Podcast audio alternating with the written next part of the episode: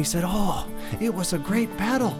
We fought back and forth and back and forth." They were happy and content until one day, a mischievous tanuki, a badger, began to cause trouble on their farm.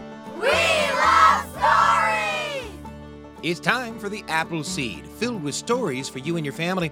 All kinds of tales from all kinds of tellers. I'm Sam Payne, your host. It's such a pleasure for me to be with you today. It's going to be a great hour, and we're going to tell you stories today about tricks. Now, when I was a kid, I remember when my birthday rolled around or Christmas rolled around and I was getting, say, a board game as a gift from my grandma.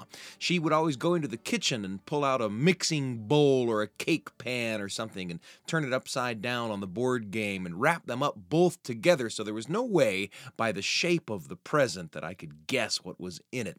I'd open the present and find that it was nothing like what I thought it was from looking at the gift in the first place, and, well, that was a great kind of trick, a fun kind of trick. But tricks can be unpleasant as well. Maybe a monster plays dead and tricks you into coming close only to gobble you up, or maybe someone asks to borrow money with no intention of ever paying you back. That's an unpleasant kind of trick. Maybe someone bonks you on the head to escape the punishment for their crimes. All of these unpleasant and fantastical tricks actually take place in the stories in today's episode, so pay attention so you can see where those tricks are. We're excited to bring you tales from Heather Forest. She's going to tell a story called Drakestail. You're going to hear from Alton Chung with a story called Tanuki and Usagi. You'll even hear a piece from the great storyteller and songwriter Bill Harley later on in the hour. But to introduce us to the first story that we're going to hear today, I'm pleased to have in the studio with me Trent Horton, one of our assistant producers. Trent, it's great to have you with me. Hey, Sam, it's good to be here. Let's talk a little bit about this James Bruchac story, shall we? We shall. Tell us about Azban and the Crayfish. Yeah, so I think it's safe to say that everybody likes a good trickster story. And I have to say this qualifies as a good one, but not because the trick is so brilliant or anything, but I think it's more because of the determination and grit the raccoon, Azban is the raccoon, needs to pull it off. Azban goes out hunting for a crayfish to get himself some dinner. And in the ensuing events, the crayfish ends up thinking that the raccoon has died. And it's not true, of course, but the crayfish is pretty proud of himself for having killed such a mighty beast. And his reaction reminds me of, if you've ever seen a video of somebody pretending to faint in front of their pet, it's kind of similar, you know, where they're just so I need to brush up on my fainting in front of pets videos. That is for sure what I'm going to do tonight. Yeah, no, they're pretty funny because I've seen a few where they'll pretend to faint and their dog is just like sits there for a second and stares and is like, that can't be right. And I think that's kind of what the crayfish was doing at the same time. And so he goes bragging to his crayfish people, telling them how he conquered the man-eater. But, of course, we know, that's not true. Right. So from there, the story unfolds. The story is Azban and the Crayfish. And Trent has informed you, of course, that Azban is a raccoon. And the storyteller is James Bruchac. And we're happy to bring this story to you on the Appleseed. This is the story of Azban the Raccoon and the Crayfish. One day, Azban the raccoon was walking around the land, and it was getting past Azban's lunchtime. So Azban, he was starting to get kind of hungry, and he began looking for something to eat. Well, lucky for Azban, he was near a stream. And if you're a raccoon and you're near a stream, there's always plenty of good things to eat. So Azban, he began to walk down towards this stream, thinking about what he could eat. First, Azban, he thought, maybe I could be lucky enough to catch a big, fat bullfrog. Azban got a little closer to that stream, and he thought, maybe I could be lucky enough to catch a trout under a rock. Azban, he was almost to the edge of that stream, and he thought, maybe I could be lucky enough to catch some crayfish, because more than anything, raccoons love crayfish. Well, as Azban got to the edge of that stream, Guess what happened to be sticking its little eyes on stalks out of that water? A little crayfish. Well, that crayfish saw a big, hungry-looking raccoon coming its way, and that crayfish, seeing that raccoon, went, oh, underneath the water and hid underneath a rock, hoping that that raccoon didn't see it. Unfortunately for that crayfish, Azban the raccoon had seen it. And Azban, he began to wade out into that water, and he put his hand on top of that rock that crayfish was hiding underneath. And then he took his other hand with 5 fingers, just like we have, and he began to reach underneath that rock. Now that crayfish, seeing Azban's hand coming under that rock, that crayfish did all that a crayfish person could do. It took one of its sharp claws and pinched the end of Azban's finger. Yow! Azban pulled his hand out of the water. That really hurt. Now Azban, he really wanted to eat that crayfish, but he didn't want to stick his hand back under that rock because he knew he would be pinched again. However, being a trickster, Azban, he thought of an idea that might help trick that crayfish out from underneath that rock, trick that crayfish, and maybe even get more crayfish. Because you know what's better than eating one crayfish? If you're a raccoon, is eating lots of crayfish. And so, this is what Azban did. Azban, he began to grab his stomach and go back and forth saying, oh, I'm so hungry, I haven't eaten for days. Oh, I'm so hungry, I think I'm starving to death. Oh no, I'm dying. He threw himself up on the shore, stuck his legs up in the air, and said, I'm dead. Now, that little crayfish stuck its eyes out of the water, and it saw that raccoon laying there on the shore, looking very dead. And that crayfish said, Yahoo! I have killed the man-eater. I have killed the great raccoon. I must go tell the chief of the crayfish people. Now that little crayfish scurried along the bottom of that stream as fast as his little crayfish legs could carry him, going to the place where the chief of the crayfish people lived.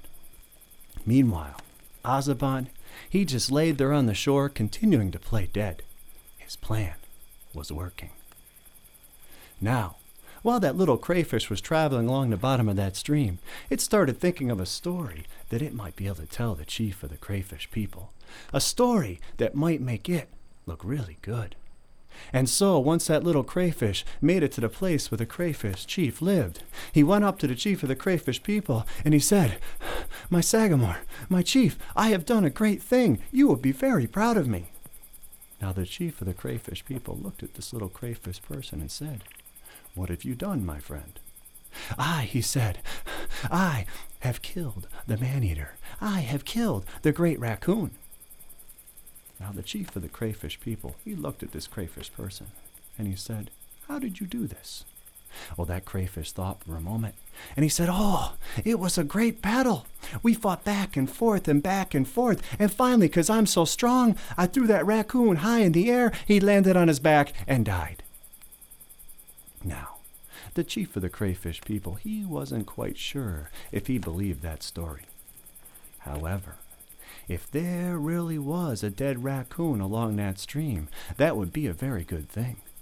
Because not only do raccoons eat crayfish, but crayfish, they love to eat any dead animals they find along the side of the stream. And if there truly was a dead raccoon, that would be a big meal for the crayfish people. And so, the chief of the crayfish people, he gathered many people from the crayfish village. And they all traveled together along the bottom of that stream, and they went to the place where, sure enough, there lay Azban. Now the chief of the crayfish people, he saw this raccoon laying there, and truly it looked very dead. However, he wasn't quite sure. He wanted to make sure that raccoon was really dead. And so he turned to the crayfish people all gathered behind him, and he asked, Which one of you is brave enough to see that this raccoon is dead? Well, one of the little crayfish in the back raised its claw, and the chief looked at him and he said, Very good, my friend. Go up and out of the water. Go up behind that raccoon laying on the shore, and pinch the end of his tail with your claw. Then we will see if he's dead." And so, this little crayfish person scurried up and out of the water, went up behind Azban laying there on the shore, and pinched the end of his tail. Ooh, this hurt really bad. This hurt Azban so bad that a little tear went down the side of his face. But he didn't move, and he didn't make a sound. And the crayfish person didn't see that tear and went back in the water. Well, the chief of the crayfish people, he was watching, but he still wasn't satisfied. He wanted them to try something else. So he asked, "Which one of you is brave enough to try this next thing?" Well, another little crayfish person raised their claw, and he said, "Very good, my friend. You go up and out of the water. Go up to Azban's face, grab a hold of one of his whiskers, and pull it out." And so, this little crayfish person, like the first little crayfish, scurried up and out of the water, went up to Azban's face, grabbed a hold of one of his whiskers, and pulled it out.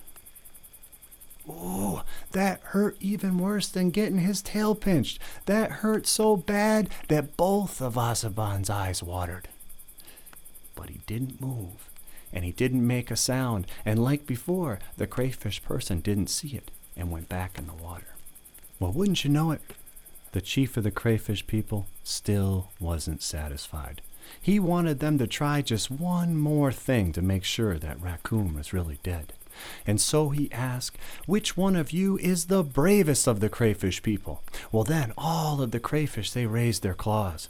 But the chief picked one crayfish out, and that was the crayfish that had told him about the raccoon. And he said, "My friend, you must go up and out of the water. Grab a hold of the end of Azban's nose. Twist it all the way around as hard as you can and pull on it." And so, this little crayfish person scurried up and out of the water, went up to Azban's face, grabbed a hold of the end of his nose, and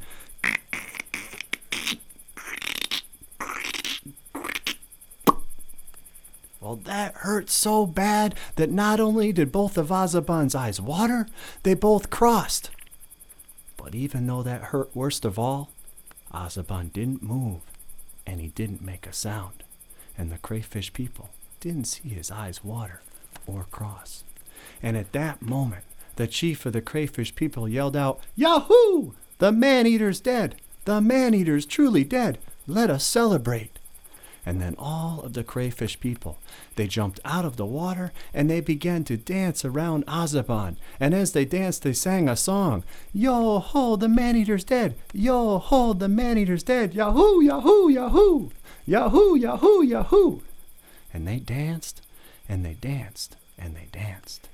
And the whole time, Azban, he lay there and continued to play dead, watching those crayfish. Because soon those crayfish, they had danced so hard and so long that their little crayfish legs started to get kind of wobbly, and they started to get kind of out of breath, and they sang, "Yo-ho, the man-eater's dead! Yo-ho, hoo!" And soon all of those little crayfish, they had to take a break, and so they all sat down on their little crayfish behinds, all around Azban. And at that moment, Azban jumped up and said, "Aha! Home, home, home, home, home, home, home, home." And he ate all of the crayfish people. So, the next time that a crayfish tells you that it killed a raccoon, are you going to believe it? And another thing they say that no matter how great an enemy is, you should never celebrate in their death. Otherwise, you might end up like those silly crayfish. A little fable from James Bruchac, the story Azban and the Crayfish. And pleasure not only to listen to that story with you, but also with Trent Horton, one of our assistant producers. Trent, what do you love about that story? I just love the reaction of the crayfish people. I don't know what it is about them, but it reminds me of kind of like a pet dog, as I mentioned earlier. They're just so happy. They're a little gullible, you know. Yeah. believing that the raccoon is dead, but this makes me laugh. James Bruchac, of course, part of the venerable storytelling family, the Bruchacs, James and Jesse, the brothers, their father, Joseph Bruchac, a prolific author and storyteller as well. We've played work from all three on the Appleseed, and we hope you enjoyed this story from James Bruchac, Azban and the Crayfish. There's a lot more coming up on the Appleseed. Trent, thanks for joining me for this tale. Yeah, thanks for having me. I'll see you in a minute. I'm Sam Payne. You're listening to The Appleseed. We'll be back in a moment. Welcome back to The Appleseed. Here's Sam Payne. It's such a pleasure for me to be with you on today's episode of The Appleseed. A moment ago, if you're just joining us, we heard a story called Azban and the Crayfish, a story told by James Bruchac, a story about a tricky raccoon getting a crayfish dinner with a trick. And coming up in just a little bit, you're going to hear a story from Heather Forest, a story called Drakestail, a story about a duck with a lot of good friends and a little magical help. That's coming up in a moment. But first, because we know that the sharing of memories can sometimes be the spark that ignites a story for you that you can share with the people that you love. Here's a memory of mine. It's a memory of playing Frisbee with my grandpa. It's today's entry in the Radio Family Journal. The Radio Family Journal with Sam Payne. A tiny little story for you and your family. Right when you need it. On the Appleseed.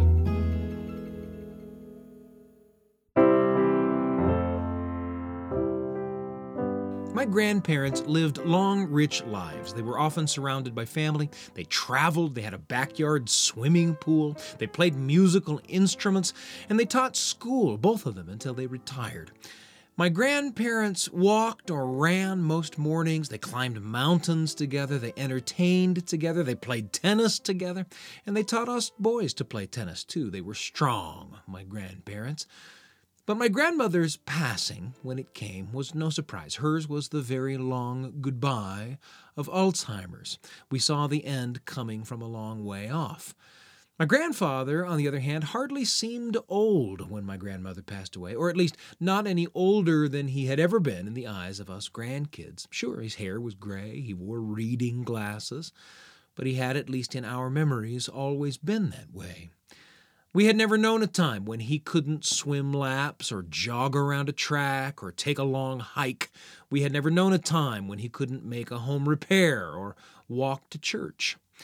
And I remember when that changed, or at least I remember when I first saw my grandfather as someone who was getting old. I was a grown-up when it happened. Grandpa had gathered the family at a local park for a picnic. It had been some time since we'd all been together. He was excited to host us all. Right along with the rest of us, he carried baskets of food and paper goods from his big Ford Taurus to the picnic site. He held one handle of a cooler full of soda pop, and I held the other handle. He helped spread a checkered tablecloth. He wore a pair of tan slacks and a light denim shirt that day and a hat to keep the sun off his head. He wore running shoes on his feet. He was dressed for an afternoon of activity with his children and grandchildren. Some of the littlest kids ran to the swing sets near where we had set up the picnic. I followed some of those little kids, taking on the job of swing pusher if anyone needed me. And in the middle of the hustle and bustle of getting a picnic up and rolling, my grandfather called my name. I turned away from the swing set just in time to see the old man reach into the picnic basket and pull something out of that basket that was round and white, like a big, deep paper plate. Only it wasn't a paper plate. It was a Frisbee. My grandfather waved the Frisbee at me. The advance noticed that he was going to throw it to me, and then he did. He crooked his arm, cocked his hand, and rolled the Frisbee off of it in a long, slow, steady glide toward me. It wasn't a perfect throw, but it was pretty good. I stepped once, twice maybe, and I was right behind it and caught it squarely in front of me. My grandfather was smiling, waving his hand like he wanted me to throw it back to him. So I did. I crooked my arm, cocked my hand, and let that Frisbee fly. We were maybe 40 feet apart, my grandpa and I gotta be honest, his throw had been a little better than mine. Not a ton better, but a little better. He had to take about 3 steps to get behind the throw, but he got there. He caught the Frisbee. But as he took those steps to get behind the frisbee, a look came over his face, a shadow crossed his countenance, a countenance that just a moment ago had been filled with nothing but the happiness of tossing a frisbee with his grandson. And when he caught the frisbee, he kept it, hung on to it. He walked back to the picnic table and put it back in the picnic basket. He didn't throw it back to me. And then he went about, cheerfully enough, with the activities of the picnic. I think it had been a long time since he'd thrown a frisbee. I think he took those quick steps to get behind my throw and realized that his legs weren't the same legs he'd had the last time he'd tried to catch a frisbee. I think it scared him a little bit. I think he was a little embarrassed by it.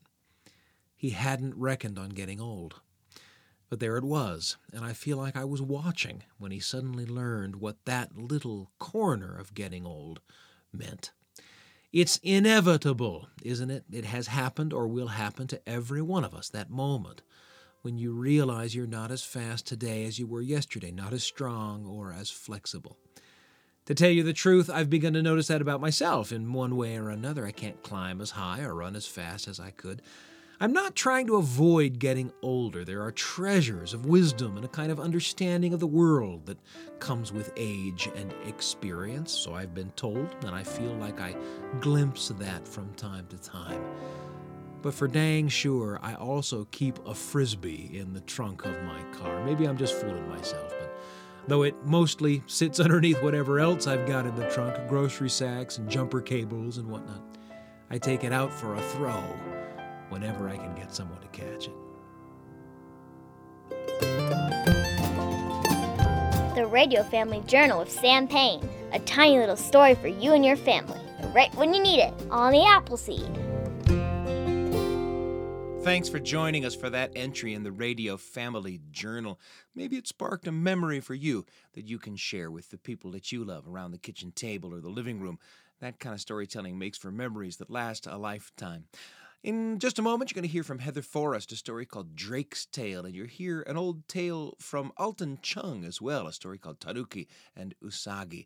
But first, how about a conversation with a friend? Stories come into our lives in so many ways, from families passing them along, telling to telling, from the pages of great books, from radio and podcasts, through songs, the things we see on screen, and exploring all of the ways that great stories come into our lives and into our hearts and minds. It's part of what we love here on the Appleseed. I'm joined today by Gene Nelson. What a pleasure to have the director of the Provo Library with us. And the Provo Library, Gene Nelson, that's the best building in town. Why, thank you, Sam. We think it's pretty cool, too. I've had the chance to be there now for going on 23 years. And so I was involved with the construction, renovation, design of it. And I think we got it pretty just about right. A beautiful old building, really sort of snatched from the jaws of not being with us anymore. It just about died a very untimely death. Yeah, and now, good heavens, what an ornament to this place it is. Yeah, and of course it's filled with books. You know, I think about the role that librarians played in my life, and one of the foundational stories of my life is when the librarian of my elementary school, Alpine Elementary School, gathered all of the upperclassmen of the elementary school, the 4th, 5th, and 6th graders, into the media center, we called it, right? And wheeled out on a cart a television set on which we watched the launch of the Space Shuttle Columbia. Oh, wow. And it changed all of our lives. And that's your librarian. There you go. That's right. Well, you must have become acquainted with a book or two. Just a few over the years. I've had some marvelous opportunities. This is my 42nd year of being librarian type of work, and had some great opportunities. Have served on the John Newbery Award Committee. Oh, good heavens. Served twice on the Randolph Caldecott Committee. So that's a lot of books. Yeah, it's what I do. It's what I love. But you've brought a favorite today to talk about. Yeah, let me tell you a little bit about it. You know, I was thinking about books that really made a huge difference for me, that maybe really sparked my real reading desire. My mom was a high school dropout and not really very well educated, but boy, she loved to read. Yeah. And so I remember I was about 4 and a half, almost 5, And she came home from the grocery store with this new book called The Cat in the Hat. The Cat in the Hat. I was just starting to get those, figuring out those letters and those words. And she brought Cat in the Hat home from the grocery store. They used to sell them on little spinner racks, you know, for a song and a dance. I fell in love with reading. Wow. My mom read that to me, and it just opened the world up with the rhyming, this slightly mischievous, rebellious cat. Sure. There's something a little naughty about that book, right? It fed right into me. I loved it. The Cat in the Hat. Boy, how old were you when you discovered that? Oh, I must have been 4.5 or 5. That came out in 1957. Man. And it really started, it gave me a chance to really think about what really got me started. And it really launched this great love of reading and books. So you would look back to your mom bringing that book home from the grocery store as kind of what? Bashas' grocery store in Mesa, Arizona. That was the store. And you talk about a time when you talked about those books being available on rotating racks in your grocery store. In the grocery store. That was kind of another time, wasn't it? Oh, it was totally different. Yeah. And so once I figured that out, that when Mom went to Bashas' with her green stamps and traded those type of things in, that they also had more Cat in the Hat type of books. I found myself with my mom quite often going to Bashas' just to see what's new down there. And, of course, she could hardly resist. They were just, I can't remember how much they sold for, but they couldn't have been more than 40 cents a piece. Oh, sure, yeah. Yeah. And all of a sudden, I had this great collection of Cat in the Hat and all the Mulberry Street books and One Fish, Two Fish, and all of those books that are still very, very popular with children today. Yeah. I remember going to the store, much as you describe, and seeing on a similar rack what would be my first experience with superhero comic books. Oh, sure. Right? And I brought home an Incredible Hulk comic book. And my dad looked through it and with kind of a frown. He thought... I can just see that frown. He thought the Incredible Hulk was maybe too violent for his, I don't know, 6-year-old maybe. Right. So he took me back to the same store and bought me a handful of Scrooge McDuck comics. Sure. Yeah. And I was reading probably... About that same age, I was starting to get into the Riverside High books with Jughead and the Archie comics and fall in love with Betty and all those other characters because my parents felt the same way with some of the Superman, Batman stuff. Yeah. It's a little bit too mature for you yet. So they send me on this dating game with the kids from Riverside. I loved it. You know, my dad saw a little stack of those old Scrooge McDuck comic books in my closet just about a year ago. Really? And he brought them into the kitchen where I was, and he said, "How would you feel about me borrowing these?" That's great. Because he was in the mood to get back to those Scrooge McDuck comic books. And remember how excited you were to read through those things, and it energized you. Oh, yeah. And we didn't have a lot of big TV shows or movies. Yeah.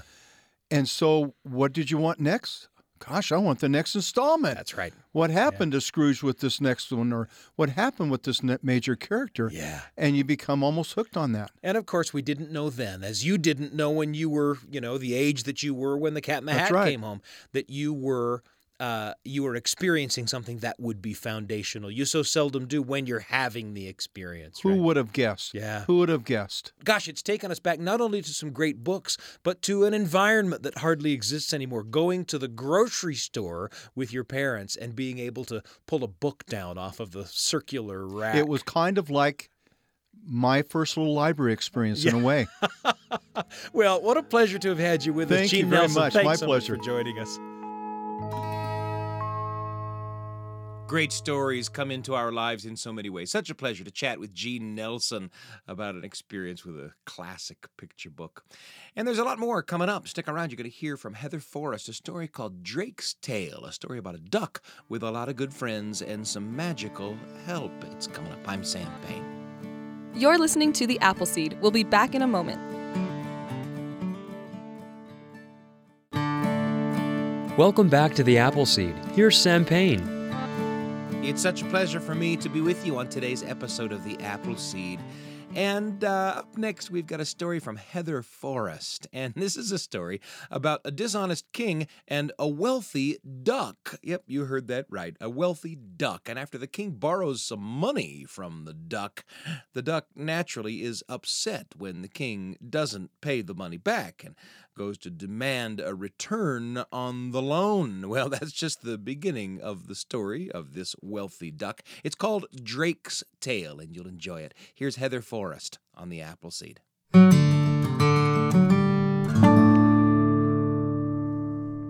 Once upon a time in France there lived a wicked king who often made promises and promptly forgot them. Once he borrowed money from a rich duck named Drakestail. With much pomp and ceremony, the king promised to pay back the loan. Rarely good to his word, however, the king considered the money his own. Drakestail was infuriated when the king did not return the money. He paced in his parlor and muttered, "A good king should always keep his word. I am going to the palace this afternoon and demand my money back." Drakestail set off down the road, singing, "I want my money back. I want it today. Donnez-moi de l'argent, s'il vous plaît." As he marched along to his tune, Drakestail came upon his friend, Fox. "Bonjour, comment allez-vous?" "Good day, how are you?" asked Fox. Drakestail replied, "I am quite upset. I am going to visit the king, to tell him he must keep his word and repay his debt to me." Fox said, "Oh, the king is wicked. He may not be pleased with your demand. Can I come too? Perhaps there's something I can do. One can never have enough friends." Drakestail replied, "Then jump into my magic gizzard." Drakestail had the unusual ability to shrink anything to a size that would fit in his throat. Fox shrank until he was the size of a barley seed, and into Drakestail's throat he went. Drakestail continued singing down the road. "I want my money back. I want it today. Donnez-moi de l'argent, s'il vous plaît." Farther along, Drakestail met his friends, Ladder and River. "Where are you going in such a rush?" they asked. Drakestail replied, "I am going to the palace of the wicked king to demand my money back." Ladder and River said, "Can we come too? Perhaps there's something we can do. One can never have enough friends." "I agree," said Drakestail. "Jump into my magic gizzard." Ladder became the size of a grain of rice. River was as small as a drop. And into Drakestail's throat they went. Drakestail continued along, singing, "I want my money back. I want it today. Donnez-moi de l'argent, s'il vous plaît." Drakestail met one last friend, Wasp. "Can I come too?" asked Wasp. "Perhaps there is something I could do for you." And soon Wasp was riding along, the size of a millet seed, in Drakestail's magic throat. At long last, Drakestail arrived at the palace and knocked loudly on the door. "Donnez-moi de l'argent. Donnez-moi de l'argent. Give me my money back. Give me my money back." The king was in the throne room when he heard Drakestail's voice. He called for the guards and said, "Throw that duck in the chicken house." The guards threw Drakestail into the chicken house. When the chickens saw a duck in their midst, they charged at him and started pecking. Drakestail called for the aid of his friend, Fox. Fox, fox, be a friend indeed. Fox, fox, I am in need. Aidez-moi, aidez-moi, aidez-moi, please help me. In a blink, Fox jumped out of Drakestail's gizzard and chased away the chickens. Drakestail went back to the gate. Donnez-moi de l'argent. Donnez-moi de l'argent. The wicked king heard Drakestail again. He called to the guards, "Throw that duck into a deep, dry well. Cast to the bottom of the well." Drakestail called for the aid of his friend, Ladder. Ladder leaped out of the magic gizzard, and up out of the well Drakestail climbed. Angrier than ever, Drakestail went back to the gate. Donnez-moi de l'argent. Donnez-moi de l'argent. The wicked king told the guards, "Throw him in the royal furnace." And they did. As the flames licked at his feathers, Drakestail called for the aid of his friend, River. River, river, be a friend indeed. River, river, I am in need. Aidez-moi, aidez-moi, aidez-moi, please help me. River washed the fire out, and Drakestail went back to the gate. Give me my money back. Give me my money back. The king couldn't believe his ears. Still alive? Bring that duck to me. Now, the king was a huge man. He put Drakestail on the royal chair and sat on him. The king flattened Drakestail until Drakestail gasped for breath. Just then, the duck remembered one last friend. He called for the aid of Wasp. Wasp, wasp, be a friend indeed. Wasp, wasp, I am in need. Wasp came out of Drakestail's magic gizzard and chased the wicked king off the royal throne, through the palace door, down the road, and across the countryside. And for all I know, that wicked man is still running. Meanwhile, Drakestail sat up on the throne and fluffed his feathers.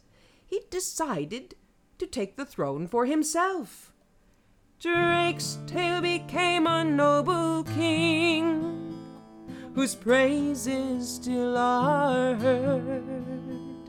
He always kept his friends, but above all kept his word. Heather Forest with Drakestail here on the Appleseed. Up next, a story from Alton Chung. It's a story called Tanuki and Usagi, about a badger, a mischievous badger, who plays tricks on an old man and an old woman. And the badger's friend, Rabbit, decides to teach him a lesson. Here's Tanuki and Usagi here on the Appleseed.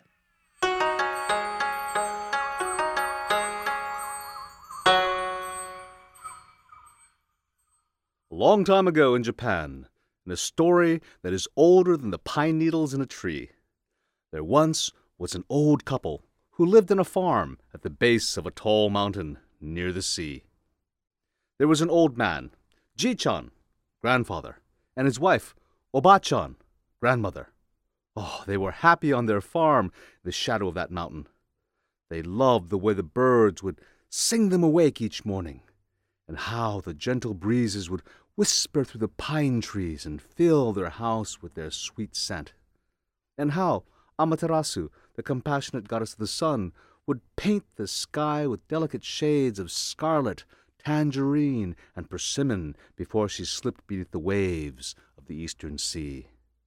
They were happy and content, until one day a mischievous tanuki, a badger, began to cause trouble on their farm. This tanuki would dig up their vegetable garden and then wipe his paws on their drying laundry. He would steal the eggs the chickens had laid, and sometimes he would even steal the chickens. One day, Jichan, grandfather, had enough. Tanuki, I am going to set a trap for you right here by the chicken coop. I'll put some rice in there and then open the door. And when you come in the cage to get the rice, I will catch you, Tanuki. The next morning, Jichan went to check on his trap. I caught you, Tanuki, trying to steal my chickens. No more mischief for you. I will take you back to the house where we can keep an eye on you. Oh, Tanuki, you have to go on a diet, Tanuki. Atkinson for you, or maybe South Beach. Jichan, grandfather, took Tanuki up to the house and left him in Obachan's, grandmother's, care, while he went out to tend the fields. But Obachan was busy. It was close to New Year's Day, and she was making mochi. She was putting hot, sticky rice into an usu, or mortar, adding a little water, and then turning the mochi, then picking up a kine, a heavy wooden mallet, and bringing it down onto the mixture. She then would put the mallet down and start all over again. Oh, it was hard work. Tanuki looked out through the bars of his cage. Obachan, that kine looks heavy. I can help you. Let me out of this cage, and let me help you with the mochi. Hai, arigatou gozaimasu, Tanuki. Ah, yes, thank you, Tanuki. I could use some help. And Obachan, grandmother, let Tanuki out of his cage and bent down to add water and to turn the mochi. Tanuki picked up the kine, the wooden mallet, but instead of bringing it down onto the mochi, he brought it down on the top of Obachan's head. Oh, itai, it hurts,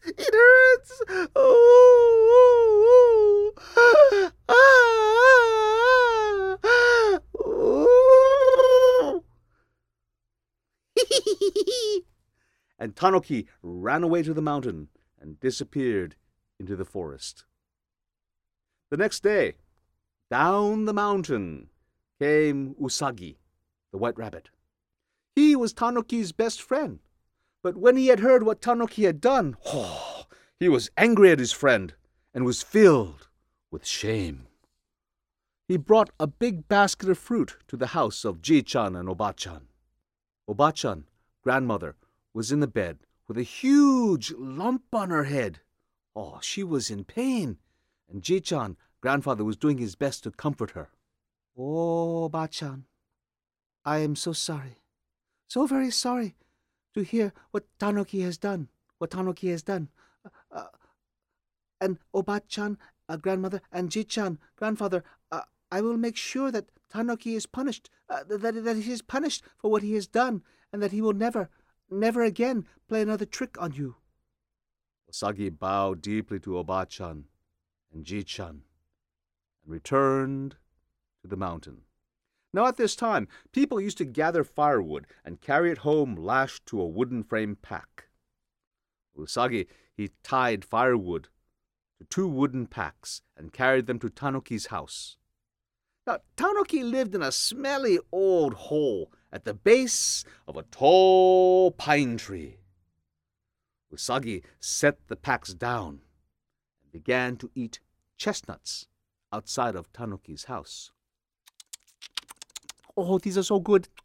Oh, so good. After a while, Tanuki poked his head out of his hole.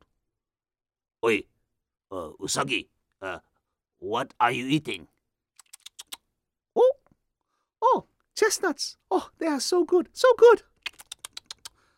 Usagi, may I have some chestnuts? I am so hungry. Oh, of course.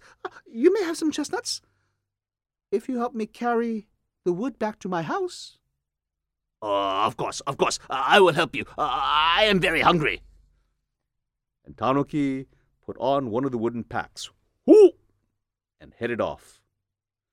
The 2 began going up a slope with Tanuki in the lead. Usagi then pulled out his flint and steel and began striking sparks into the wood on Tanuki's back. Kachi, kachi, Kachi-kachi. Usagi, what is that sound? It sounds like, kachi-kachi. Kachi-kachi. Kachi-kachi. That is because this mountain is called Kachi-kachi-sama, or Kachi-kachi Mountain. Oh, wakarimasu. I understand. The friends continued up the slope and down the other side, and by the time they reached the next slope, the fire had caught and was now beginning to burn. Crackle, crackle. Crackle, crackle. Usagi, what is that sound? It sounds like, crackle, crackle. That is because this mountain is called, Crackle, Crackle-sama, or Crackle, Crackle Mountain. Oh, wakarimasu, I understand. What's that smell? Oh, smoke. Someone is cooking something. Huh?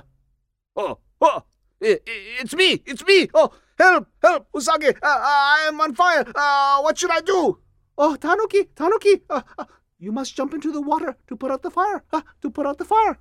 Oh, Usagi. Where's the water? In the river. Down in the valley. And so Tanuki began running down the trail from the mountain down into the valley, leaving behind a huge trail of black smoke as the fire burned on the wood on his back.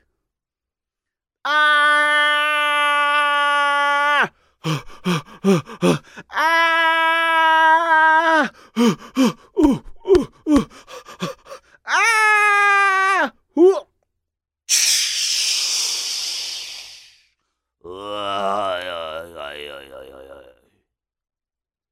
It was a while before Tanuki felt better. But Usagi, he did not feel that his friend had been punished enough.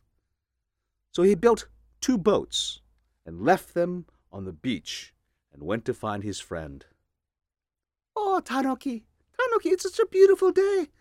How would you like to have some fish for dinner? Oh, Usagi, I would love to have some fish for dinner, but I do not have a boat. Oh, do not worry, my friend, do not worry. I have built 2 boats for us down on the beach. Oh, my friend, I am very hungry. Let us go get some fish. And so the 2 friends made their way down to the beach. Ah, Tanuki, I am light, and I should take a boat that's built out of lighter material, such as wood. Ah, but you, my friend, you are heavy. Oh, so very heavy. You need to be in a boat that's built of heavy material, such as mud. Oh, yes, it is true. I am very heavy, but I will take the boat made of a dried mud. Ah, my friend, let us see who can catch the first fish. And so the 2 friends pushed their boats out into the bay. Now, you all know what happens to mud, even dried mud, when it touches the water. That's right. It dissolves and falls apart. And what do you think happened to Tanuki's boat? That's right. I'm going to beat you, Usagi. I'm going to beat you. What's this? A little water. I can just almost taste the fish now. Oh, lots of water. Oh! Help! Usagi! I am sinking! Oh, Tanuki! You've been a very bad Tanuki. You must promise to apologize. To Obachan for hitting her on the head. I promise! And Tanuki, you must promise never to play another trick on Obachan or Jichan again. I promise! Tanuki, do you swear, Tanuki? Do you swear? I swear! Usagi then reached out with his paddle and saved his friend, pulling him into his wooden boat. He then rowed them back to shore and walked his dripping friend to Obachan and Jichan's farm. Obachan, I am sorry for hitting you on the head with the kine. with the wooden hammer. I am sorry, and I apologize. And Obachan and Jichan, I am also sorry for playing so many tricks upon you. I will not do it again. Please, forgive me." And Obachan looked at the dripping wet Tanuki and dried him off with a towel. And from that time on, Tanuki the badger, Usagi the white rabbit, Obachan grandmother, and Jichan grandfather all became very good friends and lived long and happy lives. And Tanuki never played another trick on Obachan or Jichan again.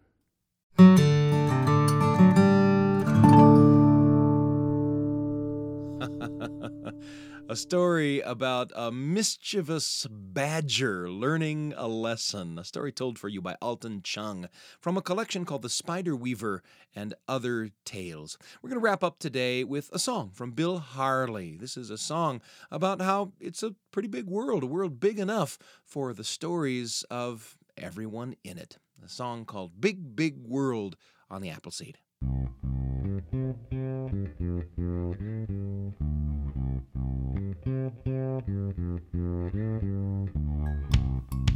Yeah, that's right, all right.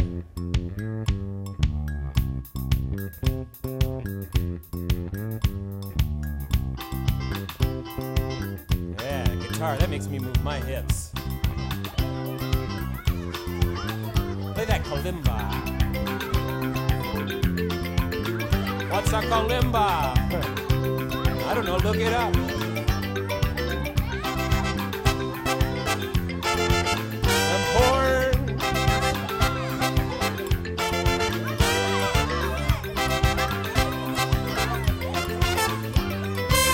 There's a little tree frog living on the banks of the Amazon.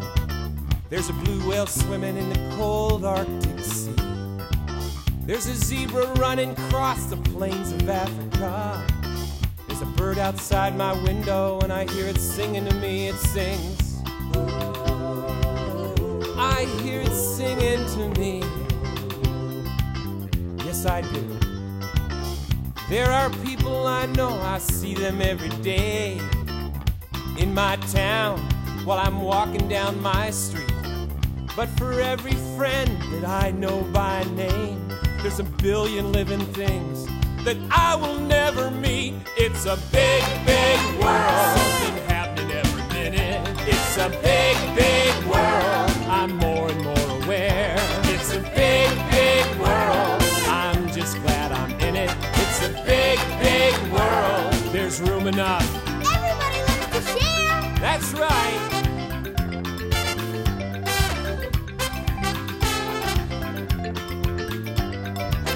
I lie in bed at night and I can feel the sun rising 10,000 miles away. The wind is blowing from halfway around the earth and it calls me to my window and I hear it say, it says, listen to the song of life. Yes, it does. I stand on a mountaintop, I feel so big. I stand beneath the stars, you know I feel so small. Somewhere between this earth and sky, I finally learned that there's room for all. It's a big, big world. Something happening every minute. It's a big, big world. I'm more and more aware. It's a big, big world. Room enough. Everybody wants to share. There's a story that comes to us, running like a stream. In it we hear our history call, and it runs beyond us to where we can only dream. And the gift of life runs there through us all.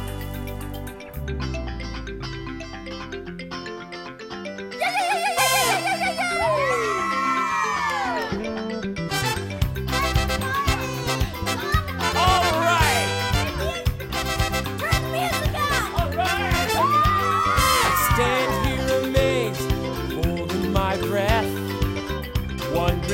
what's in store. But I know this world is big enough for all the life it holds. If our hearts could grow just a little bit more, it's a big, big world. Something happening every minute. It's a big, big world.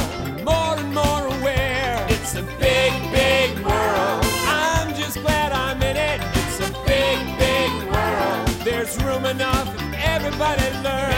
Big, big world. Something happening every minute.